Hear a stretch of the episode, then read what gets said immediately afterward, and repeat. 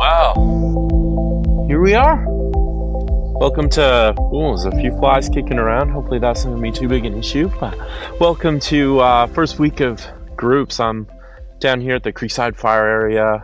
Uh, yeah, just putting putting a few thoughts together and just spending some time praying for our family this week, for the things we reflect on. Yeah, my prayer is your time together has just already been comfortable and joyful and that's a great time to be together with faces of people who are pursuing after Jesus, and that's really what these uh, nights are about our opportunity to reflect, connect, pray for each other, sink in with the reality of God, reach for some things in our lives and in our shared story uh, that see more of Jesus, His kingdom, His Spirit alive in us, and the things of, uh, of His plan and purpose for His people taking hold in us. So that's my prayer that this would contribute to that. And so this isn't this isn't the biggest part of the night. This is just one little piece of it, just a thought and a contribution to to the discussions of your your evening. And yeah, just just want to begin by praying.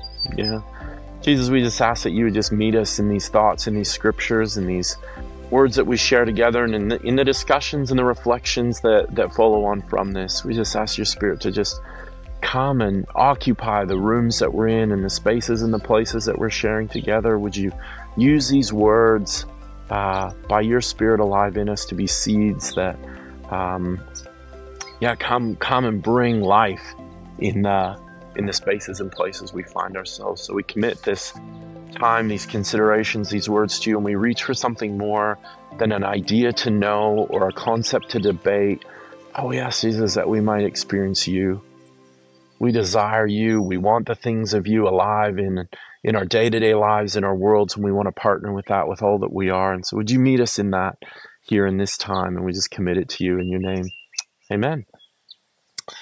Well, I'll jump in because we don't take too long here. I uh, I've got a key verse, you know, which which we'll do each week, but um, a key verse this week that that has been you know sort of on my mind that I've read sort of three or four days in a row, and I thought, yeah, I think thing let's let's start there. And so um, really the theme or the topic, and that's probably already been introduced there, is this idea of our lives being consecrated to God. And there's a phrase in this in this passage that really struck me, and it's that idea, um, you know, that I really came looking for. But the verse is First Thessalonians.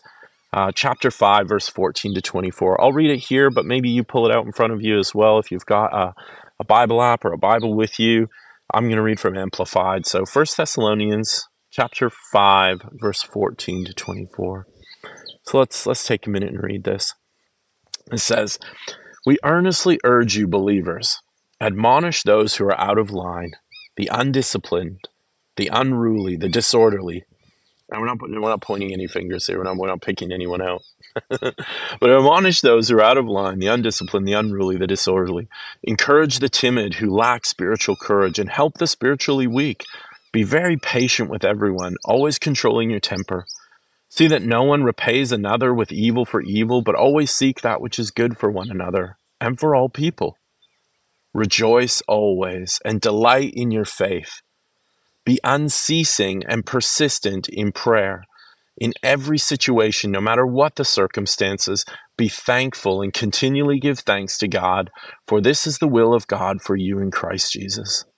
Do not quench or subdue or be unresponsive to the working and guidance of the Holy Spirit. Do not scorn or reject the gifts of prophecy or prophecies, spoken revelation, words of instruction or exhortation or warning, but test all things carefully so that you can recognize what is good. Hold firmly to that which is good. Abstain from every form of evil. Withdraw and keep away from it. Now may the God of peace himself sanctify you through and through that is separate you from the from profane and vulgar things and make you pure and whole and undamaged consecrated to him set apart for His purpose. And may your spirit and soul and body be kept complete and be found blameless at the coming of our Lord Jesus Christ. Faithful and absolutely trustworthy is He who is calling you to Himself for your salvation, and He will do it. He will fulfill His call by making you holy, guarding you, watching over you, and protecting you as His own. I mean, what a beautiful passage that presents us, you know, in the first half with these opportunities to to reflect on the space and place, our, our living, our lifestyle, the the the ways in which we're we're um, yeah, receiving the things of God, persistent in prayer and responsive to the guidance of Holy Spirit and you know rejecting not not rejecting prophecy, being patient with people, seeking that which is good, rejecting that which is evil, delighting in our faith, being thankful. There's so much in there that's such a gift to our daily life. And then and then it culminates in this in this idea of um, God Himself sanctifying us through and through, separating us, consecrating us for His purpose, that we may be found complete and blameless, and that He is the one who's going to do it. God is going to do it. He's going to establish this through and through sanctification and this consecration, this setting apart of our life for His purpose. He's going to accomplish that in your world and in mine, and only He can. Our efforts or our choice or our decision alone cannot sanctify a life. We cannot be holy in and of ourselves ourselves. We cannot achieve a setting apart for purpose by our own will or determination or desire. God comes and by His Spirit, He takes that which is offered to Him, sets it apart, makes it holy, sanctifies it, raises it up by the power of His Spirit, and accomplishes what only He can within us and through us, guarding us, protecting us for that day of Christ, Christ's return. And I think what a beautiful idea! What what a powerful picture of a God who's going to accomplish in us what only He can, and God will do it. I love that phrase in here. And you know, right in the middle of all of this is is this idea of a life consecrated to Him. You know this this idea of consecrated is is being set apart for a purpose. It's being uh, made holy or sacred and set apart for a purpose. And I think to imagine that our lives can be set apart for the purpose of serving God, of standing for His kingdom, of, of finding ourselves in service to the to the to the will of God, the desire of His heart, the achievement of Him among His people. That that's a that's a privilege, the greatest privilege that we could um, see our lives set in motion for, that they would serve God, and that He's going to accomplish that you know but but there's there's another part um you know that that that we find because because we go well, well why isn't he just doing it then why isn't my life holy? Why isn't it sanctified? Why isn't it set apart? Why is there still uh, why is it still hard to to live a life fully for God? Why does the the competing desires of uh, of the self life or the natural man continue to get its say? Why is it not just all if He's going to do it? How come it's not done? You know, and and that is a process. We know that that's a process. Let's let's accept that that's a process that comes in increasing measure. But what's our role in this? You know, because sometimes we try and do the sanctifying, which is the bit that God's going to do and only He can do it. The God of peace Himself will sanctify you through and through. That's the that's the passage. That's that's the verse. That's the words of Paul. The God of peace Himself will sanctify you through and through, set you apart for His purpose, consecrate your life to Him, uh, uh, keep you and protect you and establish you. You know, we we must we must accept that that His Spirit is going to accomplish this. But but take a look. Let's take a look together at Romans chapter six verse 13 just for a second. You know maybe maybe this speaks a little bit to the, the, the piece that's ours. He, he says here paul in, in the letter to the romans in verse 6 to 13 says do not go on offering members of your body to sin as instruments of wickedness but offer yourselves to god in a decisive act as those alive raised from the dead to a new life and your members all your abilities sanctified and set apart as instruments of righteousness yielded to God. You know, I love this idea because we have the we have the free choice here. We are the ones who get to choose what we offer our life to. But offer yourselves to God in a decisive act. You know, I, I, I believe that sometimes we, we can focus on the wrong piece of the puzzle. We can try and do all the sanctifying. We can try and do all the making holy when really all we needed to do was come and offer our life to God as a decisive act. That, that we would be set apart, that all of our abilities, as this said, would be sanctified and set apart, become instruments of righteousness yielded to God. But the key here is that our lives would be offered to Him. You know, if I think about that in a day to day sense, what do I rise to offer my life to?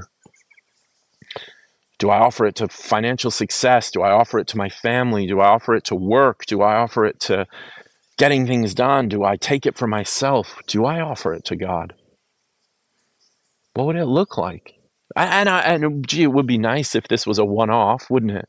Just I've offered it to you, now you have it, and I can't take it back, and it's not mine. But I think this is a daily, maybe even a moment by moment, maybe even a multiple times a day. God, I offer this life to you, and in that space, to believe that this passage in First Thessalonians is going to be accomplished in us, God will do it. The God of peace Himself will sanctify me through and through, set my life apart, guard it, and protect it for a purpose, but it's mine to offer. Have I offered it to him? Am I offering it to him? I love the way that's put in Romans 6:13. But offer yourselves to God in a decisive act as those alive, raised from the dead to a new life, and your members, all your abilities sanctified and set apart as instruments of righteousness. Offer ourselves to God in a decisive act. That's my role. You know, one last passage or two two more, but Romans 12 verse 1 to 2 says, "Therefore I urge you brothers and sisters, Romans 12 1 to 2, Therefore, I urge you, brothers and sisters, by the mercies of God, to present your bodies, dedicating all of yourselves, set apart as a living sacrifice, holy and well pleasing to God, which is your rational, logical, intelligent act of worship. Do not be conformed to this world any longer with its superficial values and customs, but be transformed and progressively changed as you mature spiritually by the renewing of your mind, focusing on godly values and ethical attitudes, so that you may prove for yourselves what the will of God is, that which is good and acceptable and perfect in His plan and purpose for you present your bodies, dedicate all of yourself as a living sacrifice is another way of saying take all that you are and offer it to God as your sacrifice. Is ours to present to Him, our life presented and offered to Him on a daily basis to be progressively changed and transformed. That's what He's going to do. I'm going to sanctify you through and through. This says He's going to He's going to um, progressively change and transform your life. You know, there's an identity declaration that I want to close this thought with. And I'll leave this with us as we sort of throw this around in our groups. And there's some questions that are kicking around, but it's a declaration that's the culmination of this sanctifying process. And it's a collective declaration and a collective identity. And it's in First Peter chapter 2, verse 9 to 10 in the Amplified. And it says, But you are a chosen race a royal priesthood, a consecrated nation, a, a, special people for God's own possession, so that you may proclaim the excellencies, the wonderful deeds and virtues and perfections of Him who called you out of darkness into His marvelous light. Once you were not a people at all, but now you are God's people. Once you had not received mercy, but now you have received mercy. Ah, Jesus, we thank you that you've declared over us this sanctifying process that you are going to do, that you are going to accomplish, that you are going to be faithful in, and that in this we would be a chosen race, a royal priesthood, a consecrated nation, and a people for your own possession. Jesus, by your Spirit, would you produce this in us as we offer our lives to you, as we present our lives to you as a sacrifice in a daily, daily basis? God, help us to remember where to put our energy and that you are going to accomplish the sanctifying as we do the offering. And we thank you that, that there's a piece of this we can partner with, but we've got a powerful, passionate God who will accomplish it. You will do it. We believe. Amen.